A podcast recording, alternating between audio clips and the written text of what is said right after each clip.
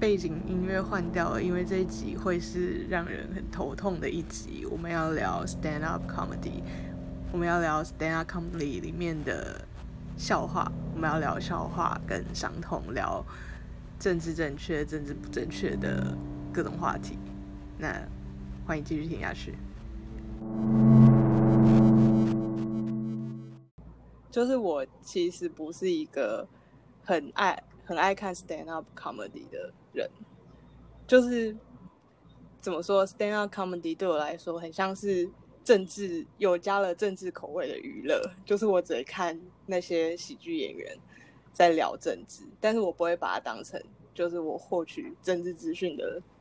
主要或唯一管道，就是它比较像是一个娱乐行为，所以我其实很少。主动去看就是那些喜剧演员的秀，所以我比较熟悉的就是像 John Oliver 或 Trevor Noah 这种的。然后对，然后我会推荐给大家是一个 印度的那个 comedian，他叫 Veer Das，他真的很好笑，而且他是 Netflix 上就可以看得到，所以其实我还蛮推荐大家去看。但是我推荐至今好像没有人真的去看，因为他讲的梗实在是太冷门了。就是他都是，他就是印度人这样，超冷门。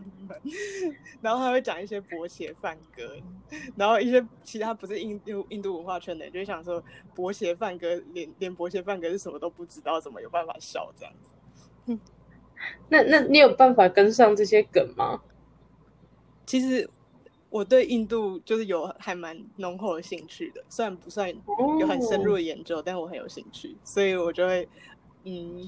从中得到很多乐趣，就是一一边等于半学习文化吧。嗯，对，算是不错的入门吧，对，是有趣的方式啦。对对对，而且他也很懂，就是印度文化的移植，移植到美国文化，因为他也讲给美国人听，也讲给印度人听。他我觉得他算是从。美国红回去印度的，嗯，但是我不确定这是不是只是我了解不够深啊。但是我有这样的观察，对。但是像我对 stand up comedy 这种不熟，所以要不要再请专业的来简介一下你理解的 stand up comedy，跟你接触的 stand up comedy 是什么？我其实也没有专业啦，就是我主要其实很多也都是 Netflix 上面的，那我。大多都会稍微上心的会看一下，但是其实常常就是，嗯，可能一个人我看不到十分钟，我就会关掉。所以，我我觉得我应该算看的很杂，但没有特别说在追哪一个 comedian 这个样子。那你刚刚讲到的那个东西，其实我我我这次准备的东西，我就写了一个第一个问题就是。在台湾，stand up comedian 是不是一定要讲政治笑话才可以红？嗯，就是我觉得这是一个很有趣的事情，因为其实如果你看其他国家的 stand up comedian，有些人可能不是一直在讲政治笑话，例如说你刚刚嗯提到像我其实提到的全部都是他们很常讲政治笑话，因为这样我才会看了。对，但你有看过？我觉得 Trevor Noah 他在讲自己的小故事的时候就很厉害，就不是一定要到讲政治笑话才会有办法引起大家的关注。嗯，对，或者是其实像不同，例如说，呃，Netflix 上面有一个呃，应该是韩裔的的美国的喜剧演员，叫做钱信怡。那我我之前也有在看他的，他的就是讲一些很雅意的笑话，嗯，所以像这种笑话就是我会觉得我会觉得好笑，就是他是用雅意的身份在看美国的状况，但他并不一定会，例如说对政治人物或者是现在的事件说三道四，但就相反的，他用一种比较。就是文化差异的方式去凸显他的笑点，像这些东西我就觉得很有趣。但是我很认真的想了一下，台湾的 comedian 好，最最常讲的当然就是伯恩嘛。嗯，那他当然就是他不是政治笑话起家，但他后来在夜夜秀的确也都是做政治，所以非常红。那我还想到，例如说黄豪平，嗯。他也是就是讲，呃，他之前是讲一个关于性教育的段子，然后呃，他之前当然是还有其他电视表演或什么之类，但是点阅率最高的应该就是那个段子。嗯。对啊，像这个状况下来，其实台湾很多的，或者是说像呃，也同样是那个萨泰尔的乔瑟夫也是吧，就是他们就是讲比较多时事，然后政治讽刺的段子才红起来，所以我就觉得这个是一个很有趣的差异，就在台湾是不是一定要讲政治笑话才会红得起来？我其实立刻想到一个反例，就是龙龙，你有看龙龙吗？我很喜欢看他。龙龙也讲，龙龙也讲政治笑话，当然他讲的不多，但是他的政治倾向是很容易在表演里面看得出来的。嗯，是这样没对就。对，就是当然不一定说红的段子一定是政治笑话，但是基本上现在线上红的这些人，好像没有人可以靠着不讲政治笑话而红下去啊。当然凯莉吧，可能因为他讲的是新三色，那就不太一样。嗯，但我但是觉得，尤其是我开始做 podcast 以后，就我的观嗯察是，真的政治的题材或者是新闻的题材是非常容易可以让你持续更新的题材，就你一定有东西可以写，所以我觉得这算是一个简便的方法嘛。就是不管怎样，那一定是大家知道现在在你我身边发生的事情。对，当然是这样子讲。就像那个时候，我忘记是呃黄义豪还是谁，他们就有在讲，就是韩国瑜的存在最重要的就是让喜剧演员可以一直有很多的新笑话可以说。也有人说，就是川普时代是美国的喜剧黄金时期。对，川普时代就是美国对，喜剧黄金，对啊，像这样子的状况就很很有趣。就是我思考一下，我就在想，在台湾是不是想要讲 stand up comedy，一定要一定要有政治的成分在？但是我觉得讲政治跟他明确的表现立场，好像也还是有不同的两件事情。就是你可以讲把政治讲的很暧昧，然后显示出哦，我有在关心这件事情，然后你是不是也应该要对于此有所反应？这样子，就是我不知道，我心里想是伯恩啊，但我不知道其他人是不是也一样对我，跟我一样有对伯恩这种想法。你是说他把政治讲得很暧昧吗？对，当然他后面他后来有，我觉得他其实是有野心要做一些政治普及化的工作，所以他有在做一些正反并陈的，在某些议题上，就是在他的夜夜秀上面，他我觉得他是有做到这件事情的，但是这跟他自己本身的立场又不太一样，应该说，对，应该说，我觉得当喜剧演员他要开始做政治的时候，或者是他要讲政治题材的时候，他就会有另外一个身份，变成他是半个新闻工作者。那如果他是新闻工作者的话，其实新闻伦理你一定是要中立的，你一定是要正反并陈，你一定要有一定的客观性跟一定的距离感。我觉得这个嗯角色的抓的跟喜剧演员你要有个人特色，又会有很，我觉得会有一些冲突。所以像我心里想的 John Oliver 跟 Trevor Noah，他们其实都是立场很鲜明，但是他们其实到后面也变成是立场很鲜明的新闻工作者。对我来说，我会对这样去理解他们。但我觉得像你刚刚提到的夜夜秀，其实就不太能把它当做就是 stand up comedy 来看，怎么说？就是真的假的？我以为那算了。因为呃，我自己心中还是会觉得这样子的节目比较就是像国外的呃娱乐性质很高的那些，有点像政治讽刺的的节目吧。就是当然，它就是非常升级版的全民大闷锅，要这样讲吗？对，是，嗯，因为你看国外那些就是一样在主持这种那种啊，要叫什么 late late show 或什么之类的，其实当然很多人是从就是喜剧演员出身的，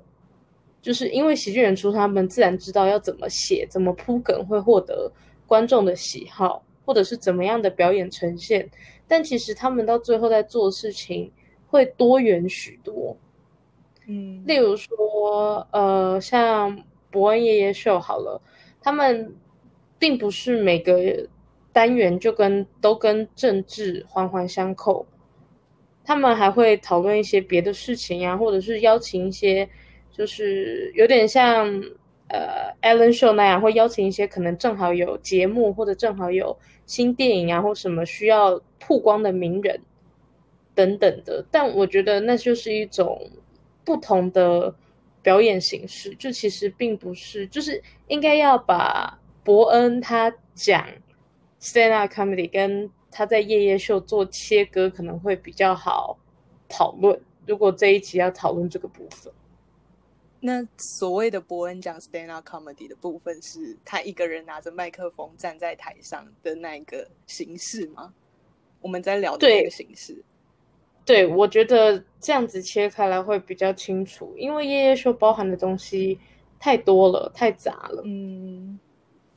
那我其实一开始在想到底我们在讨论 stand up comedy 讨论的是什么时候，确实一开始也是想到就是在一个地下室，然后一个人拿着一个麦克风，然后就这样像中文讲的单口相声，也不用，反正就是像那种单口相声。的的形式的这种这种东西，但是呃，随着不同的媒介，比如说电视或者是网络兴起之后，然后或者是 Netflix 现在大量的在放一些就是喜剧演员的自己的个人秀在 Netflix 上面，跟 Podcast 要抢占就是喜剧演员独家秀的这块市场，而且甚至是他们唯一可以仰赖的独家内容嘛，我我是这样理解。所以我觉得，像这种单口相声的形式，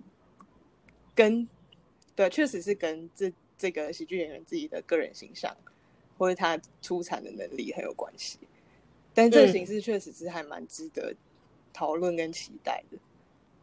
对，但我觉得像你刚刚提到，不管是现场表演，呃，网络上影片的段子啊，或者是像 Netflix 他们上很多。就是喜剧的部分，但最主要他们在做的事情都还是以现场表演为主。那电视上、网络上、呃串流平台上，主要都是翻拍那时候的状况，对吧？我平常看到 Netflix 上面的，就呃单口相声，他当然呃他当然喜剧卖的一个重点就是那一位喜剧演员。嗯，所以你有知名度，你看他们那种一场都是几百几千人在看的，所以我才会在想，其中一个很大的原因就是因为他们是为了看那个喜剧有没有去的。但是像夜夜秀这种形式，他们的经营模式比较的复杂，嗯，他们还得要接，例如说像政治人物想要上要付钱，嗯，那当然他们的创作的内容就跟一个人，我早就我这些。来看我的人都是为了我听我说我创作的东西而来的，那当然会有些差异，所以我还是会比较偏向就是这种不管是一个人的或者是多人的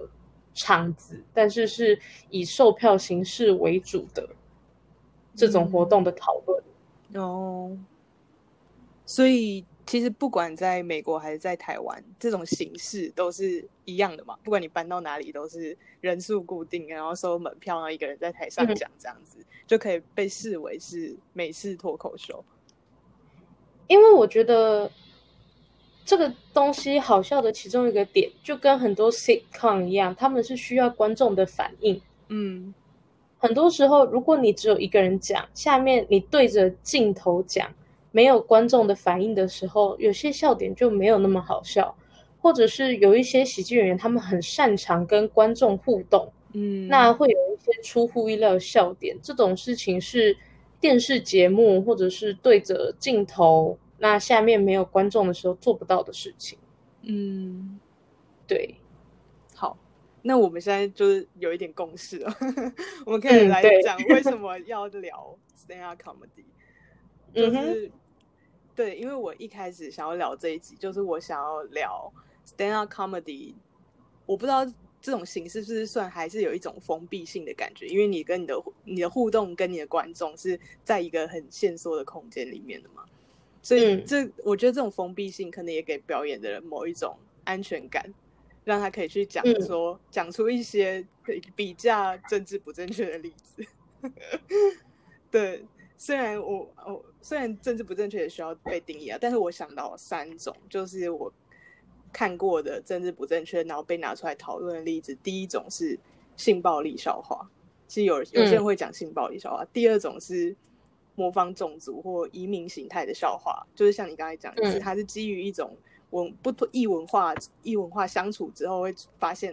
你可以模仿这个人，然后这个人可可能我模仿一个可能越南移民好了，那越南移民嗯。可能我另外一个人也跟越南其他的越南移民相处过，所以我们知道哦，越南移民就是这样子的这种这种嗯。笑话。然后第三个嗯。就是非常的，就是个人，就是伯恩的正南荣笑话，他算是嗯某一种，在我看来，或者是在呃事后诸葛的看来，他算是不成功的政治笑话吧。就是这三种嗯笑话，伯恩的性暴力笑话，就是大家都知道的例子嘛，就是他他说他被自己的老婆强奸，然后越想越对劲这样子。嗯，对。但但但是我不是异男，所以我很难去想象这个暴这个性暴力笑话哪里好笑。嗯，应该这么讲吧。那个时候，其实我觉得问题最严重的不是讲了这个笑话，而是他，我觉得他有一种故意在设局的感觉。设局给就？是呃，我我先讲一下来龙去脉。反正那个时候就是他办了一场个人的呃 stand up，然后他会上传段子，他每天会上传一个新的段子。那他某一天他就上传了一段，就是他被他老婆呃性暴力，然后他越想越对劲，然后还在台下点了一个观众，他们是一家人，爸爸妈妈带女儿，然后就问爸爸，然后就是就是告诉鼓励那个妈妈说，你应该也要这样子对那个爸爸，然后就是用这个做笑点。那他那个时候其实那天就引起了很多的话题讨论，但隔天他上传了一个所谓的完整版的影片，就是在这一段的后面，他其实讲了另外一段的故事，是他曾经在国中的时候被同性的同学猥亵，然后所以他说他做健身啊或什么，其实就是为了要他的目标就是要可以推开比他重的男生。然后他把这两个段子都上传，就是两天嘛，因为第一天被骂爆、骂爆，第二天上传之后，他立刻就丢了一个公告出来说：“我是受害者，就是现在这些呃会骂我的很不很有一部分原因是他们不能够，他们看不惯受害者走出来，然后拿这件事做笑话。”嗯。对，但是我那时候觉得，第一个就是，那当然他就是，当然这可能是他的社会实验，那这可能是他的 他的操作的公关手法，但是很大的一个问题是，他的他没有搞清楚他被骂的原因是什么，嗯但是他反过来就用我曾经是受害者这件事作为一个。所以我讲这个笑话是应该要被接受的，因为这代表我走出来了。嗯对，那是我那时候觉得比较严重的一个问题，因为大家在讨论的点是，他这个笑话是在助长强暴，那而且很严很重要一个问题是，他在助长男性被强暴，因为其实，在社会上很多人觉得男生不会被强暴，他们一定会很开心的接受这件事，嗯，所以这其实对受害者已经是一件很有压力的事情了。但是他在讲完了这样子助长强暴的笑话后，他的解释是说，我要证明我从同性的侵犯之中走出来，嗯。所以我那时候觉得这样子的公关手法其实很刻意，而且其实非常的，嗯，在走一个逻辑漏逻辑的漏洞啦，应该这样讲。但是其最初听到这个笑话的时候，因为我常常想，就是像性暴力这样的话题，或者是像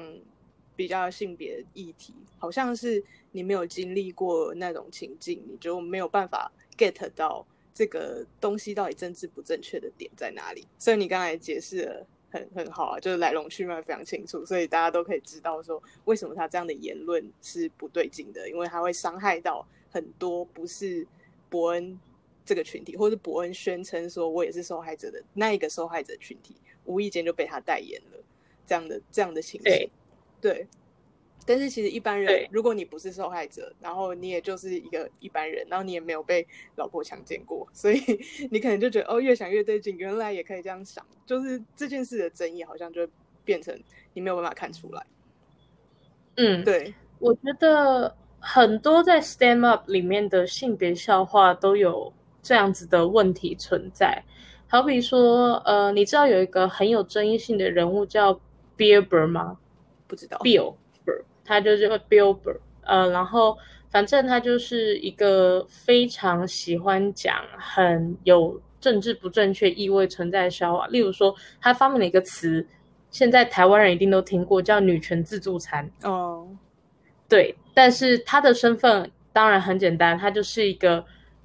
异性恋白人直男，嗯所以，所以当当他在讲这种笑话的时候，理论上他应该要，我的认知啦，应该会被受到更多的谴责或什么，但没有，他其实超爆红，他非常的红，他在美国非常红，对，嗯。但是很有趣的是，Kevin Hart，你知道吗？嗯。就是后来就是演戏的那一个 Kevin Hart，嗯，他却因为他以前讲的段子里面恐同而嗯。丢掉了奥斯卡主持的位置。Kevin Hart 是一个黑人这样子。对对，但我觉得很有趣的是，就是这种都是有争议性的性别的玩笑，但是我觉得在 Stand Up 里面很常看到一个状况是，有一点双重标准嘛，就是嗯感觉只要你的你背后的行销团队，你背后的公关团队够有力的话，好像讲这种比较有争议的性别笑话，或者是比较政治不正确的笑话，好像在这个文化圈是被接受的事情。应该说，我会觉得像白人讲政治不正确的笑话，跟黑人讲政治不正确的笑话，或者黑人讲反同笑话，确实是跟他们的受众本身对这些笑话的接受程度有多大有关。因为虽然这样讲很粗糙，而且黑人跟同志群族群势必不是一直都很友好的，但是我觉得黑人跟同志族群其实共享了 minority 这样的嗯嗯，怎么讲？这样的自我标签嘛，或者是这样的亲近感。所以我嗯觉得如，如果一个黑人讲反同性的话，然后那些就是得得到的反弹肯定是会更大，因为觉得说，诶，你怎么可以？明明你已经被歧视，你知道什么是被歧视，可是你怎么还要来歧视别人？嗯，对，所以我这就所以对，这就说这又带出一个点，就是说，假设我已经是受害者了，那受害者是不是更不能去压迫别人，而而而那些既得利益者反而更加可以理所当然的压迫别人，因为其实他的利益完全不会受到损害。嗯，嗯。我觉得这就跟我们第二个想第二个想要讨论的类型嗯。有一个很大的关联，而且有一个很有趣的问题，嗯。就是像刚刚说到第二个是要讨论像种族方面的这种笑话，嗯。还有文化差异的笑话。呃，有一部以之前有一部迪士尼的动画叫做《动物方程式》，你有看过吗？有对，那它里面有一段就是，呃，有一个呃，主角是一只兔子，然后他嗯去警察局报道的第一天，警察局的就是柜台就看着他说：“哦，你是一只兔子，好可爱。”然后他就很尴尬的说：“呃，我们兔子可以讲自己可爱，但是嗯我们不喜欢被其他人讲可爱。”嗯，，对，就是一个我觉得很有趣的观念，就是是不是我是那一个族群，我就真的可以开这个族群的玩笑？嗯，呃，我觉得问题是在于我开的这个玩笑到底是不是我要去代言整个族群？比如说，我是一个受害者，然后我我基于我是曾经是一个受害者或弱势的身份，然后我要来开我自己的玩笑，那是不是这样的玩笑只能非常的限缩在个人经验里面？而且，嗯而且你一定要去谨守那个界限，说我讲出这句话，我是不是会冒犯到其他人，嗯或是其他可能不这么觉得的人？嗯，对，像这种问题就跟刚刚提到的性暴力的笑话是类似的观念。嗯，就呃，一个人曾经是受害者，那他当然可以告跟别人分享他这样子的经验，他当然也可以用开玩笑的方式跟别人分享他曾经的这样子的经验，但是他可不可以用这样呃，他可不可以在开玩笑的途中是用鼓励这样子的事情继续发生的方式在开这个玩笑？嗯对，就是我觉得嗯蛮值得思考的问题。但我讲，就是你讲到鼓励这个事情会不会继续发生，就是因为我们那时候在看伯恩讲性暴力笑话的时候，其实有很大一个论点是他没有在乎他的社会影响力嘛，或是即便他知道他有这么大的社会影响力，他还是鼓励大家去做这样的事情。嗯对，因为他不觉得就是婚内强奸是一件严肃的事情嘛，应该是这样讲啦。嗯，对，照他后来的回应的话，所以对，对，所以就变成说，什么事情可以开玩笑，什么事情不能开玩笑。这这其实嗯是个人认知会有点，有时候会有偏差的地方。尤其是对当伯恩宣称说这是我的经伤，基于我其他的伤痛，我想要走出来的时候，他会觉得我不想要再严肃看待这件事情，我就是要把它当成笑话。这其实嗯也算是某一种个人的解套方式，但是他把又利用他的社会影响力，他把它推推广出来了。嗯，对，我也思考过社会影响力的这个问题，嗯，所以我其实呃，在这样子一下就要跳到第三个，没关系，就是 嗯。郑南荣笑话的时候跟性暴力笑话的时候，我其实站在不一样的阵营。嗯。因为我知道郑南荣笑话，他在一个 open mic 的场合，嗯，就是 open mic，就是其实是可以试各种笑话的，因为他就是要确定这个笑话的接受度怎么样，或者是观众的反应怎么样，然后再透过这样子的反应去去重新改写他要搬上台的笑话。嗯所以其实，在那个场合，我觉得尺度大一点，或者是开一些所谓地域梗，或者是政治不正确的梗，maybe 是可以的，因为你就是想要知道哪些梗是你可以放上台售票，是在一个好几百人、好几千人会看到的场合，然后你会放在网络上有好几万人点阅的场合。我讲这个笑话是适宜，而且可以让观众感到满足的。嗯，对，讲一下郑南荣笑话，他讲了什么？他说我们在阳间烧的东西，在阴间都会出现一份，那阴间是不是就会有两个郑南荣？嗯，就我们都没有笑啊，是是因为我们听过了吗？还是？听过太多遍了，是这个笑话我真的看过好几遍。但是你如果第一次听到一个其实你对笑点是有点要求的人吗？你会笑吗？你会判断这个笑话好笑吗？哦，你这样问我，我的笑话就是各种地狱梗，跟 我朋友都说我一定是在地狱，就还要帮我帮我多挖一层的。嗯 问我实在是太尴尬了。对，就我觉得这种笑话，如果是私下朋友跟我讲，会我会笑一下说：“哎、你白痴哦。”哦，但是这种笑话，如果如果他那天把这种笑话搬上他的那个售票的那个去讲，我会更暴怒，比 就是跟性暴力男性一样一样的爆炸。所以就是讲笑话这种东西，或者什么话能讲，什么话不能讲，还是蛮看场合的。对，我觉得当然第一个看场合，而且看场合之外还要看受众吧。嗯，像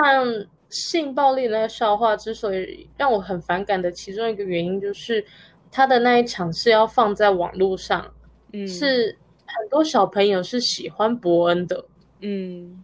对吧？就是我至少我曾经去过一次夜夜秀的现场，嗯，那那个时候我其实看得到很多高中生。哦，很多未成年的小朋友是喜欢伯恩的。嗯，在这样的状况下，你知道放上去点阅的人里面，好，假设五好，假设五万人点阅，哪怕里面只有百分之一是小朋友，嗯的话呢，如果他们真的没有办法分清楚，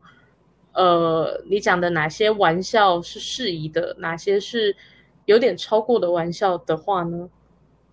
嗯，对，我想先跳出来讲一个，就是。其实现在很红的一个 YouTuber 团体叫反骨男孩，我觉得他们的受众基本上都是小学生跟国中生，对，所以对，这会让我想到另外一个问题是说，是不是我们对高知识分子像伯恩会更有要求？我们会更期待他知道什么场合应该说什么话，更期待他负担教育的责任。我觉得他自己对这一点也是有意识到的，所以他才会去做有。呃，大家不太会讨论的政治议题的夜夜秀，但是这也算是一种对我们听众的自我反省。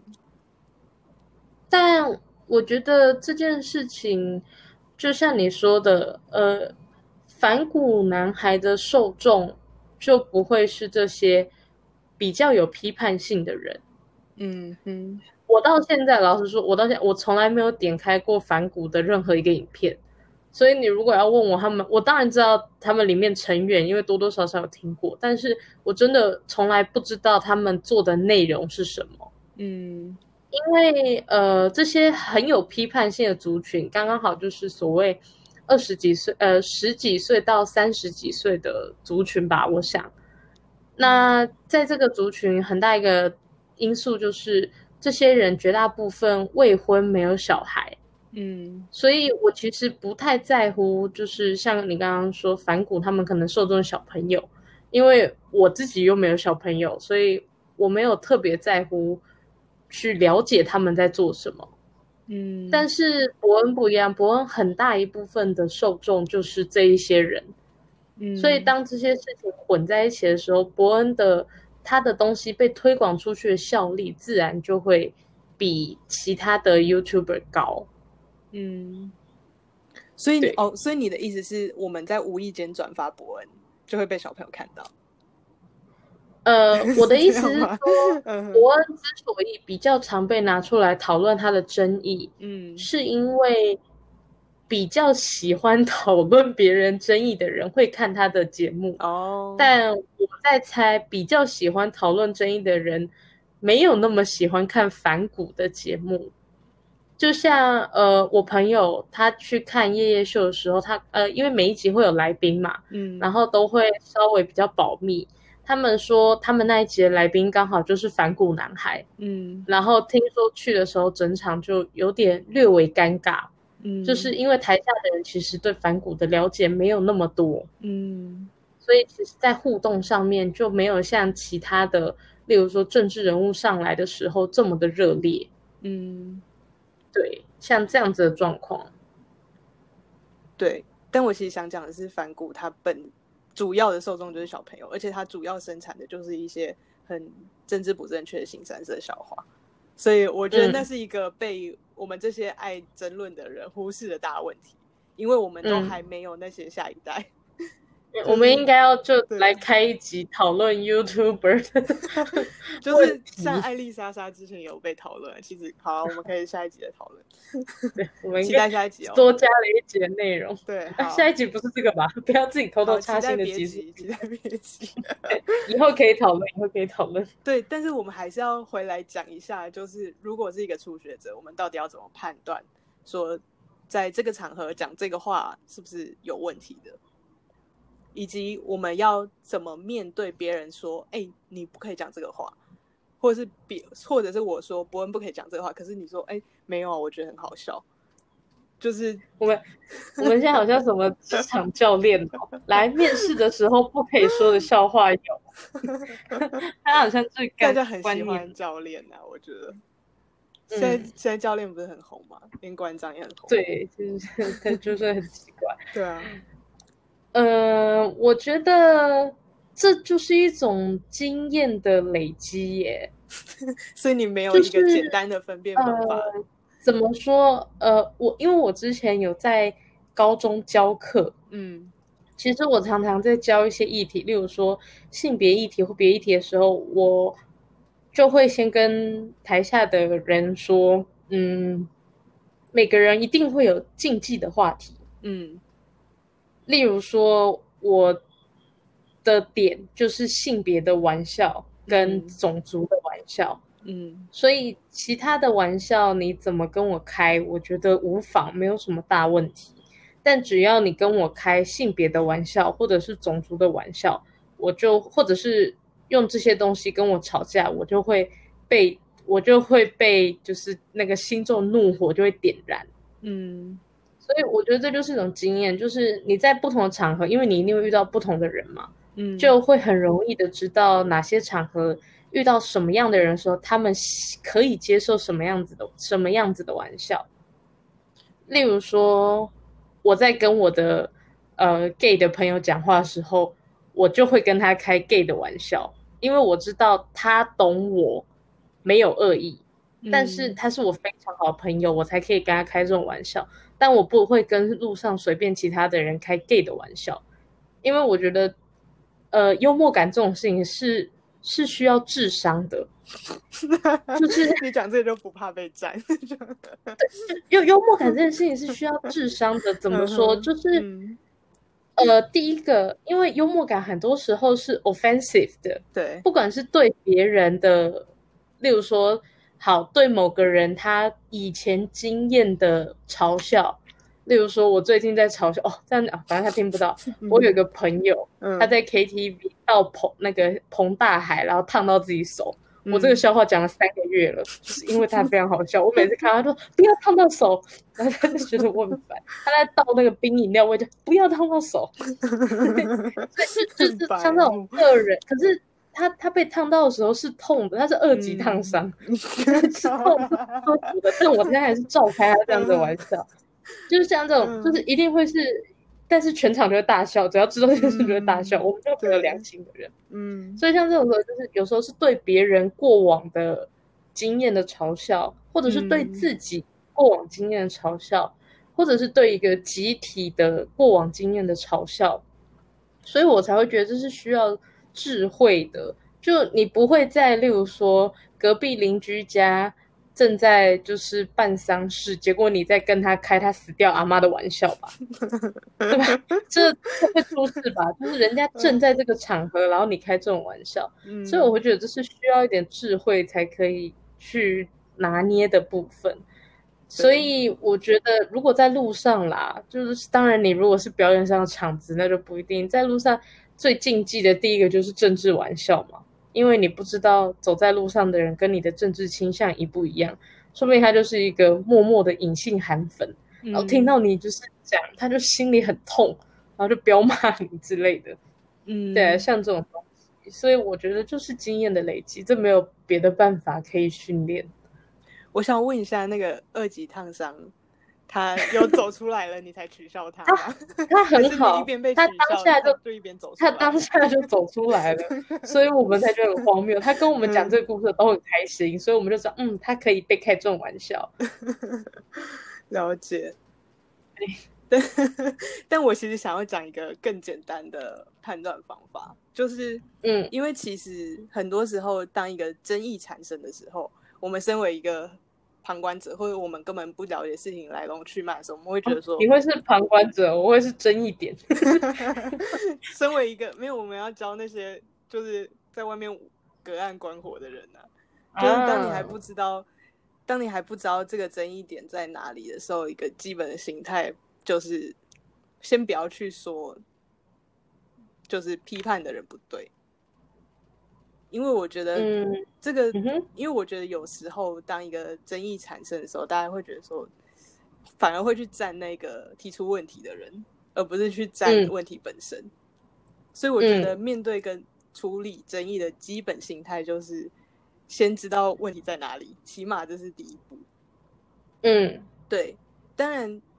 了解了来龙去脉之后，可能会有一个说你不理解这是不是一个问题。我觉得这这很常发生。我不知道我嗯是不是讲的蛮玄的、啊，你有什么例子可以提供吗？嗯，我之前看过一个段子，但我真的忘记那一个演员是谁了。嗯，她是一个女生，然后她就很常讲，就是她生活周遭的经验。她是一个住在纽约的喜剧演员，然后他有一次就讲说，呃，台下的人你们可能不知道，就是住在纽约时候，我晚上从地铁走出来，我都要把钥匙夹在我的手指之间，然后尽全力的冲刺。嗯，就是他在告诉台下人说，晚上的纽约对女生是不安全的。嗯但是像这样子的经验，很多人就会觉得啊，为什么不安全？嗯，就是我觉得真的就是没有亲身的经验的时候，有时候有些人就会觉得这不是一个问题。例如说，之前不是有发生过，呃，有学校的是校庆吗？然后学生扮成纳粹，嗯然后这件事被很多人批评，那时候一派的人就跳出来说：“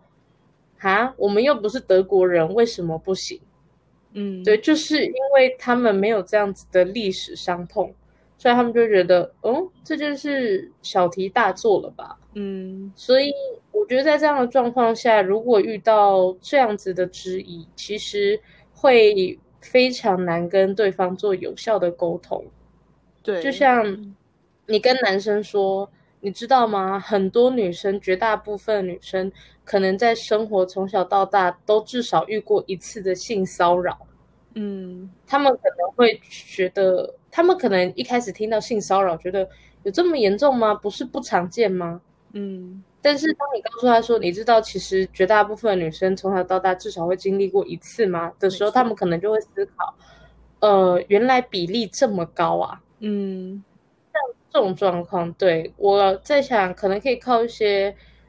比较数据派嘛，不知道数据派有没有用，但我就数据派，我就拿数字出去砸别人。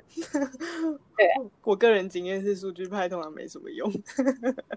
因为数据派就是要可以跟你讨论数据，那个人就不会有这么这么大的问题。这也是一个地狱梗。对啊对，但我觉得就是这个问题，就是现在政治正不正确常常发生的一个争议所在吧。就是对某些人来说是不妥当的言论，对其他人来说他没有这样的经验，就会觉得没这么严重。嗯，所以我觉得其实也不是要鼓吹每一个人都变得很 sensitive 去面对任何一个 争议，就是说政治正确的小警总，对 小警总，而且都一定要跟那个受伤最深的受害者一样的激动去指责这个做出政治嗯。不正确言论的人，其实也不是这样子，只是我觉得就是一个很基本的东西，叫做同理心。同理心跟对跟其实还是去了解为什么会有跟你不一样的人有不舒服的感受，为什么会会有对这样的想法？对，我觉得在遇到自己觉得没那么严重的事情的时候，是可以去动手查看看，那反应那么大的人，他们可能曾经有怎么样子的经验，那再去思考这样子的经验，如果发生在不一定要发生在自己身上了，发生在周遭的人身上呢，自己会有什么样的感觉？嗯，那我觉得 stand up comedy 跟数据不一样，还是因为它的主轴还是在讲故事嘛。故事的力量，我觉得还是比数据还要大的。尤其 stand up comedy，其实他们也蛮常从自身生活经验或者身边的人的经验去取材，然后把它讲成一个可能大家会笑、会有共鸣的故事。对，而且因为它的娱乐性比较高，当然它的传播的程度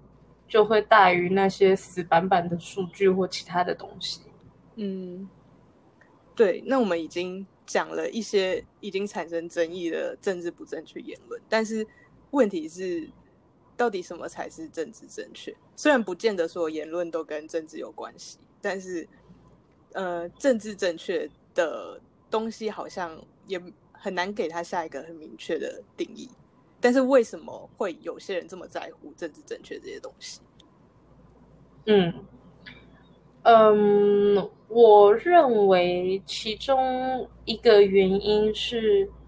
呃，政治正确的存在对正在受压迫的族群是一把保护伞。嗯。因为很多时候我们在讲这个言论政治正不正确，很多时候我们把它的关联就是这会不会冒犯到某一个族群？嗯，那有些政治不正确的梗，也许可以被接受，但有些梗不能被接受。其中一个很大的原因就是这件事情在现在还是还是备受争议的。嗯，好比说像伯恩的那个梗吧。他在讨论婚姻内的性呃性侵害，以及男性受到性侵害，这其实是现在就是很多人还是不相信会发生这样的事情。那在这样子，就是这些人已经比较弱势，而且这些事还会被别人质疑的时候，我们还拿这些伤口来开玩笑，那我觉得就会有些不妥当。但有些政治不正确的笑话，它可能是一个大家早已知道不 OK 的事实。嗯，那我觉得拿出来开不是不行。例如说，好，假设我开一个关于，嗯，呃，我我现在一时间想，就是你刚才讲的，就是政治不正确有很大的那个 variation 吗？我不知道有没有评对对，就是有些是政治，有些政治不正确，它是还没有那么大的社会共识。可是有些政治不正确言论，你可以直接说它就是歧视言论，它就是偏见。对对，但是为什么我我觉得啊，为什么我们还要讨论政治正确，或者是为什么我们要在乎政治正确这件事情？就是对于那些我们还没有很大的共识，说哎这些到底可不可以讲的时候，就是。有人对这样的行为做出冒犯性言论，比如说像伯恩，他就讲了婚内强奸的言论的时候，这些有心中有政治正确小警钟的人，会去讨论说怎样行动是更加合适的，怎样讨论婚内强奸是更加合适的，或者是在这个场合，这个人要怎么宣扬他他去走出伤痛的方式才是更加合适的。嗯，政治正确也是一个。哦，现在很困难的议题哦。对，非常大问题，就是对，而且当你自己立了一个 flag，说我就是政治正确的时候，好像我们就已经停止讨论了。我觉得也会有这样的效果。但是我我我刚才讲的政治正确，就显然不是停止讨论，而是我们继续讨论怎样处理一个很难处理的议题是更加适当。嗯。但是因为政治正确这件事，现在就被跟道德高点有点画上等号，所以其实这个牌被打出来的时候，很多时候讨论就得要就是被迫终止。嗯，所以你的意思是，政治正确从此是一个保护伞，但它也是一个双面刃，就是它好像。让某一个行为是不可以再做的，就像你前面讲到的，很像禁忌。其实我还蛮想讨论禁忌这件事，就是我不觉得禁忌是处理伤痛，或者是不讨论是处理伤痛好的办好的方法。对对，我的意思是说，就是呃，有些时候就是大家出来在针对这种争议性的问题做讨论的时候。就会下面就会有人留言说啊，你们不就只是政治正确而已，就只是为了要站在这样子的道德高点指责别人而已。你们有真的，例如说，你们真的有遇过这样的状况吗？或者是你们真的有很在乎这一群人吗？等等的。对，所以我说，其实很多时候就是“政治正确”这个词现在被用出来的时候，焦点就被模糊掉，然后整个讨论就会停止。我不是说政治正确这件事应该要被停止讨论，而是我说现在很常遇到的状况是，当有人拿出政治正确做指责的时候，这个讨论就会变得比较无效。嗯，就是我我觉得我们都同意政治正确有存在的必要，因为它确实保护了某一群，你没有办法跳出来说我就是政治正确的人，因为会有另一群我就是政治正确人跳出来说我就是政治正确，但是当这群。替他们出头的人出来出头的时候，反而你说话的权利可能又被政治正确这件事剥夺。对，也有可能就是一个困境吧，政治正确困境。我们新理论开始写论文，现在论文，但我们我们在 political correct，我们在定义政治正确就已经失败了。对，对。这件事，因为因为我们前面是先从不正确讲下来嘛，我们好像只有先指出哪里不对的时候，我们才有办法去说什么是政治正确。对，就我们只能想到不是正，就是我们可以做分类。你把一个东西丢进来，我们就是那个分类级，我们就是那个电脑选的化身。但是我觉得伯恩在性暴力笑话，他主张他自己也是被男性骚扰的。受害者的时候，他这个身份确实也给他带来一个政治正确的效果。因为当他主张说他有这个创伤身份的时候，我好像比较可以去讲开这类的玩笑。他主张他是受害者，是因为他是受到同性之间的的呃侵犯的受害者，但他。因为这样的关系，他反而出来鼓吹异性之间的侵犯。嗯，那我也觉得很好奇，就是这两件事情的关联性，我 我会把它当做两个不同的事情的受害者来看。嗯，所以我那时候觉得这个逻辑是有问题的。嗯，了解，就是你呃，你不能说因为我是异性恋。所以我本身就比较期待跟异性发生关系，所以只要是我是异性恋来侵犯我的人是异性，我就会快乐。嗯，你不能说我是异性恋，所以来侵侵侵犯我的人是同性，我不快乐这个样子。我觉得用这种事情去帮另外一种形式的受害者代言是非常奇怪的。嗯。就是你这样讲完之后，我突然想到，是不是他其实蛮恐同的？虽然这样去帮别人下标签不太好，但嗯，我觉得他不能说叫恐同，但是他就是一般社会认定的人生胜利组。嗯，所以在这样的状况下，就是呃，我自己像我自己听到的啦，我有一个朋友。我有好多朋友，她的就是男朋友是呃台湾某顶大的学生，然后我那个朋友是比较呃活跃的女性，然后她就说她的男朋友的朋友圈非常讨厌自己的女朋友跟他出去玩，因为他觉得这个女生会带坏他们的女朋友，嗯。就会让他们太有主见，或者是其他的。但是这是台湾一所非常有名的顶尖大学的学生出现的言论。嗯，所以就是有时候他他会知道，就是要尊重同性恋，或者是尊重其他的性别或其他的。但是有些时候这样子的生活环境跟生活经验之下，可能会在潜意识里面有一些这样子的。观念存在，嗯，他其实讲出来，所以也不太算潜意识。对，但但我觉得就是他说他是异性恋，所以被同性侵犯他会很不舒服。我觉得这件事也可以被理解吧，就跟假设有一个人是同性恋，结果他被异性侵犯，他告诉大家他不舒服，那我们也会知道、嗯啊，因为这件事就是本来就是你不喜欢的，嗯，所以我觉得这件事可以被理解。但是要说他意识里有没有反同，我倒觉得就是至少他在言行的表现上，他过往也是讲同志笑话红起来的嘛，嗯，所以他自然也知道这是他一个很大的受众。嗯，他也不会就是不会去做这样子的的言论上的侵犯吧，我想。嗯，对，然后还在想讲，就是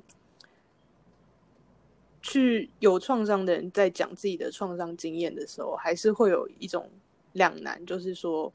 如果每个人的创伤都是不可以被复制的，每个人创伤都是独一无二的，那我是不是就不可以为同样受到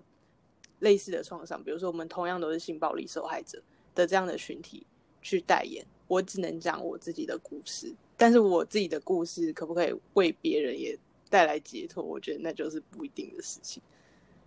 嗯，嗯我也认同不太能帮别人代言这件事。不是有一句话说，所有的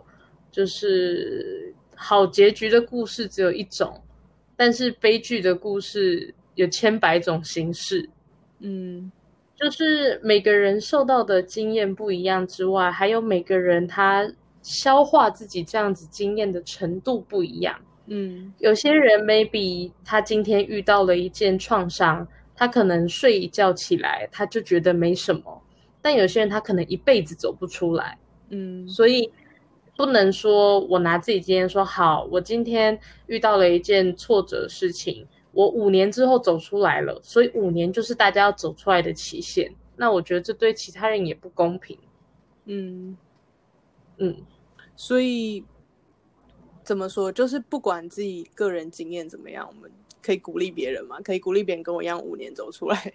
但是，当然你可以鼓励别人，可以分享自己的经验，让别人知道说你怎么去处理你的情绪之类的。但你不能说，因为我五年走出来，他说他一辈子走出来，他是骗子。嗯，对，然后有跟我们上一集有呼应诶、就是指责别人是骗子这件事情，就是很无稽，因为你没有办法知道别人是不是真的骗子嘛，除非真、嗯对啊，而且他到底要骗我们都有他到底那个骗你什么？说实在的，这样人家都会以为我们那个稿子写的很精细，其实根本没有。我们更没有稿子，或者没有照稿子走。那个稿子跟那个事情发生的都不一样。对但是我们为什么要讨论政治不正确？就是还是会有人被冒犯到啊。那对这些嗯被冒犯到的人，不管你是不是说我也有这样经验，我走出来，但是就是还有人没有走出来。所以对那个还没走出来的人来说，他听到这些话，他就是心里也不舒服。这种情绪就是嗯无解的。对啊，对，这没有办法，就是每个人的处理的方式不一样啊。对啊，所以就呃，应该说还在那边讲风凉话，说什么“你怎么还没走出来啊”之类的，或者是就就很就也同时也是一个政治不正确的行为，这样。他也没有说讲风凉话，说别人没有走出来。我记得他那时候说法是，呃，他之所以做件这件事，他讲这样的笑话，是因为他看不惯社会上有些人觉得遇到这样子事情的人一辈子都不可以走出来，不可以拿这件事开玩笑。嗯哼但我就觉得他的重点没有搞清楚，就是他被骂的原因不是因为他走出来了。哼，他被嗯骂的原因是因为他用另一种形式鼓励更多人遇到这样子的事情。嗯，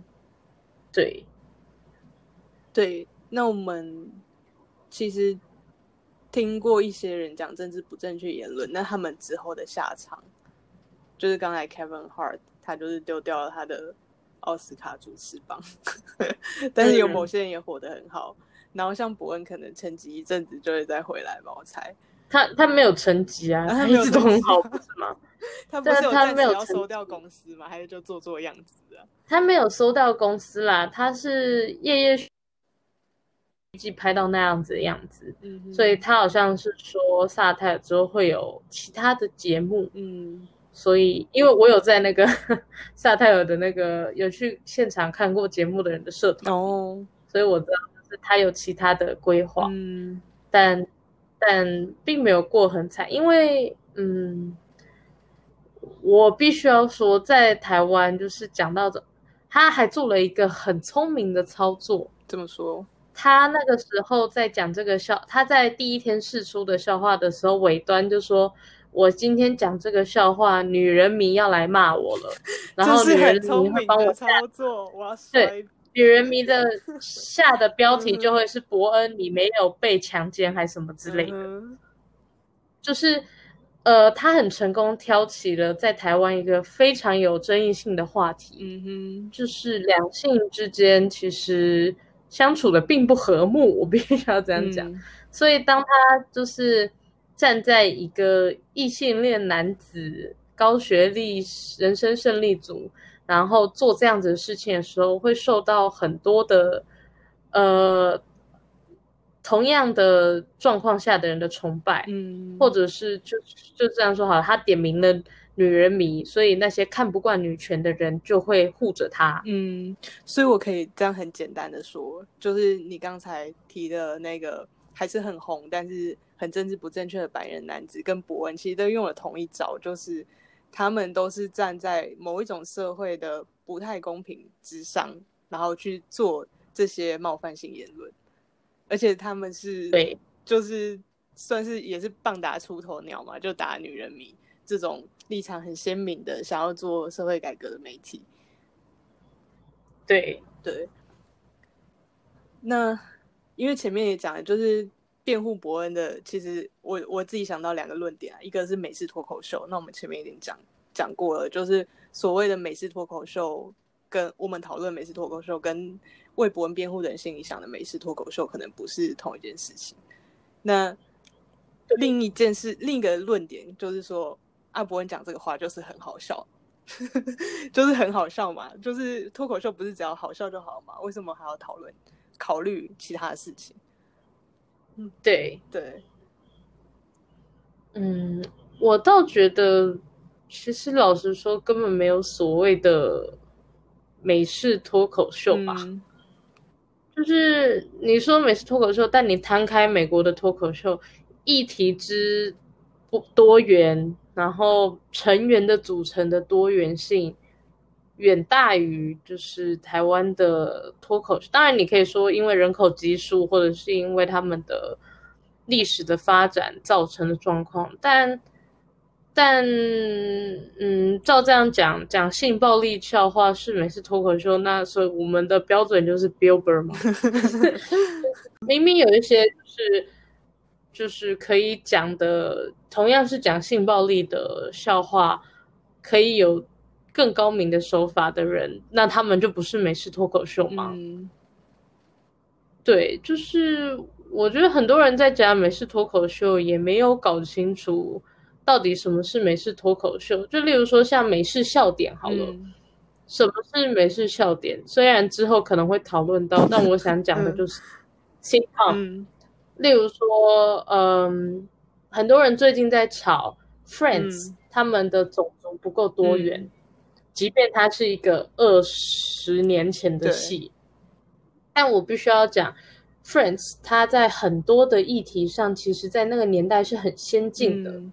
例如说，我很印象深刻一集是，其中有一个女主角，那她跟一个加拿大的溜冰选手假结婚，嗯然后因为她要帮他拿在美国可以工作的绿卡，嗯所以她跟那个溜冰选手假结婚。然后那个溜冰选手是个 gay，然后那个女生却一直暗恋那个溜冰选手，嗯所以他就一直就答应说好，我跟你假结婚。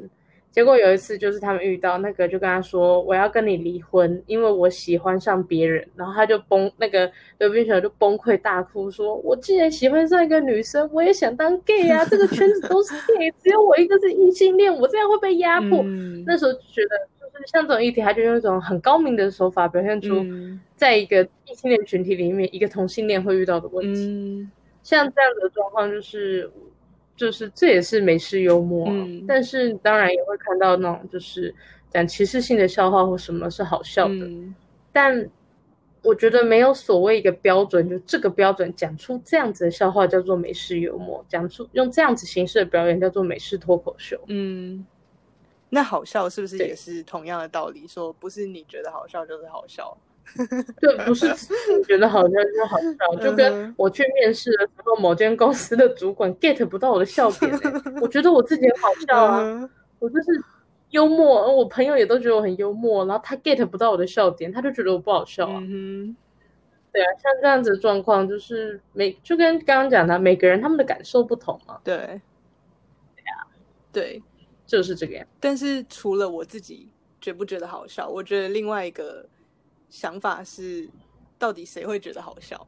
就是如果我不觉得好笑，那嗯到底谁会觉得好笑？我觉得这也是一个非常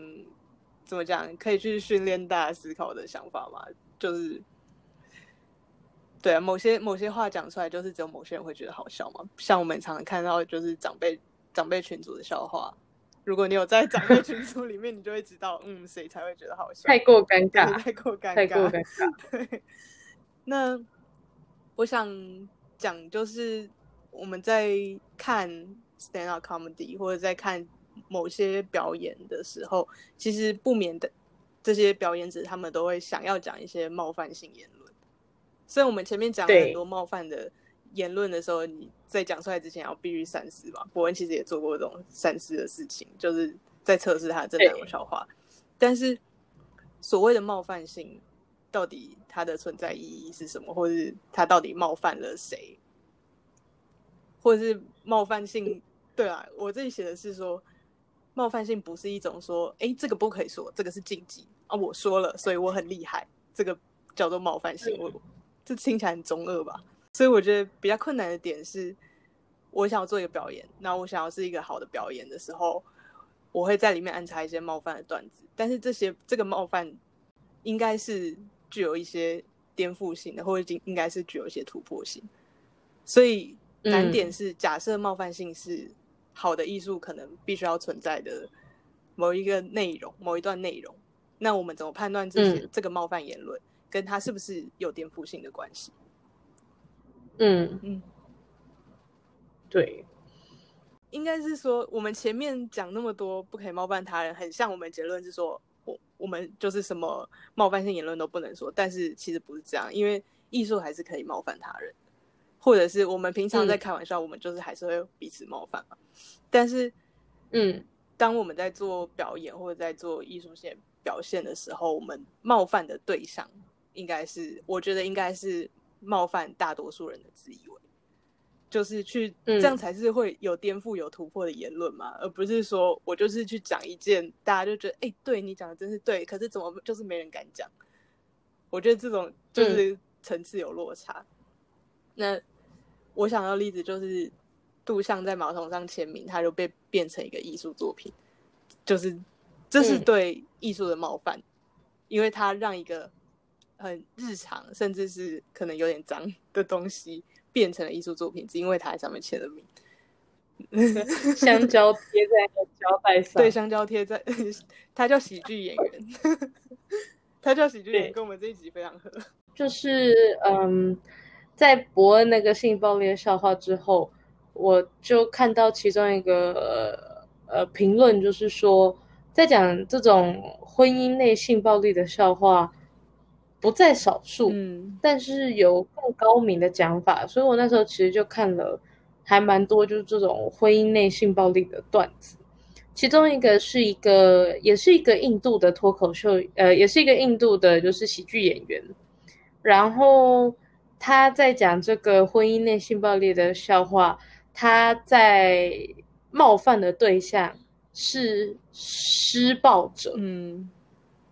伯恩很大一个原因是他在讲这个笑话，他的冒犯点是冒犯在受害者嗯。的身上。就我记得那个演呃演员，他就在讲说，呃，就是新婚之夜的时候，然后印度的女生在床上，然后就是她跟她的新的老公，呃，新的老公听起来怪，说 no 的时候，可能是很多印度男人人生第一次被拒绝，嗯所以他们不会知道那是拒绝。嗯他那时候就在讲，就是印度的，因为就是对男性比较地位上的问题，所以他就拿这个出来当笑点。嗯那我觉得就是一个很高明的做法，就是你点出了问题所在，而且你在冒你在开玩笑的对象，你是在开加害者的对象。嗯对，因为很多这种冒犯性玩笑，他们是在开受害者的对象的的玩笑。就像我们为什么觉得笑互加盟的笑话好笑，嗯但是笑同志的笑话不好笑，嗯这就是一个问题。互加盟算是一个比较呃有有有钱有势吗？然后比较站在压迫者的角度，所以当玩笑开在他们身上的时候，大家会觉得大快人心。但是当玩笑开在就是已经在受到压迫的人身上的时候，其实有的时候就会让很多人感到反感。嗯，所以确实，到底我们会觉得什么东西好笑，也跟我们自己到底处在哪一个社会的位置是有关系的。就是对对我们是一个可能是女女性，我就是不是互加盟，所以我可以取消互加盟；我就不是同志，所以我可以取消同志。对对，就这所样子所以。其实很常不知不觉的压迫到别别的群体吧，或者是别的群体就会觉得，嗯，这到底哪里好笑？比如说我们在嘲笑韩粉的时候，其实韩粉想必也觉得这到底哪里好笑对。，心里 对啊，就是这样子的概念。就每个人的生活经验不同，所以认定的笑点不一样，那会开的玩笑也不一样。嗯哼，就是我们对啊，我们身处这个群体之后，我们会跟这个群体的价值是就是会在一起嘛。所以，我们如果在这个群体的价值里面，就会嗯整个实践这种标准。而当我们在某个群体没有归属感的时候，我们就可以维护，就是我们对某些信念的真实感。所以韩粉他嗯没有办法理解他们到底哪里好笑嘛，因为对他们来讲，他们的世界才是真实的。社会上存在不同群体嘛，那我们存在不同位置嘛，那我们有时候很难以拿出我们的同理心去跟别人说，就是我不觉得好笑，或者是嗯之所以会这么的复杂，就是因为我们我们内在的族群压迫跟文化殖民一直是未解的难题。哦，这个可以讲一集呢这。可以讲一集，但是我只想要以一种很 peaceful 的方式把它放在结尾，就是，我们要怎么做到直面内在的族群压迫跟文化殖民呢？我们要怎么去达到一个像郑南荣这件事之所以会有冒犯性，就是因为这确实是一个伤痛。我们常常拿嗯伤痛来开玩笑，但是伤痛是存在的，而开玩笑不见得会让它立刻治愈。虽然我们期待它立刻治愈，所以我们想要做的是文化缝合的工作。嗯但是因为我们每个人都受限于我们自己的生命经验，受限于自己的发言位置，所以这个社会应该要可以更容纳更多样化的发言位置，尤其是少数者的发言位置。对，嗯就是不一，就是可能我们也有伯恩，然后也有其他人。当然这，这是一种很形式平等的想法，就是还是可以去批判这样的想法。但是我觉得至少第一步是大家的发言都可以被看见。那如果他不，这个时候要丢出一个问题，嗯就是这样子的形式平等好不好呢？请观众回答我们。观众 不是观众听众，应该跟听众互动。就如果在这边就是，然后还回答我们，那就是死忠粉。听众累了吧？听嗯众听到前面应该脑就是脑子已经爆掉了吧？应该会对。听众听到这里就会疯掉了。所以我们就是做一些简单的互相倾听，然后嗯互相就是说，嗯，你很棒，对我接受你，我爱你，就是像那种每一集的结尾都好温馨哦。像戒酒会一样，你有看过那个美剧里面的戒酒会都这样执行？哦，有就是我是谁谁谁，我已经戒酒多久了，嗯然后大家就要说他棒。对，然后就是讲自己的故事，不管故事多荒谬，就是要说，对你很棒，我接受你，对然后我爱你，这样子。对，所以对我们之后就是在互相做这件事情啊。好啊，就这样。我们每一集的结尾就是这个样子。好哦，没有，我要宣传我的 IG，我每次都忘记宣传。我们有一个 IG，、欢迎大家来 IG 跟我们互动，是 triple W T 点 H E L L L，好，两个 L，不是三个 L。你等下放在那个后面的那个，我其实一直都有放在资讯栏，这我想大家应该不会发现。就是告诉大家，我们放在资讯栏哦。对，欢迎大家来追踪，跟我们互动。对，就是这个样子。对，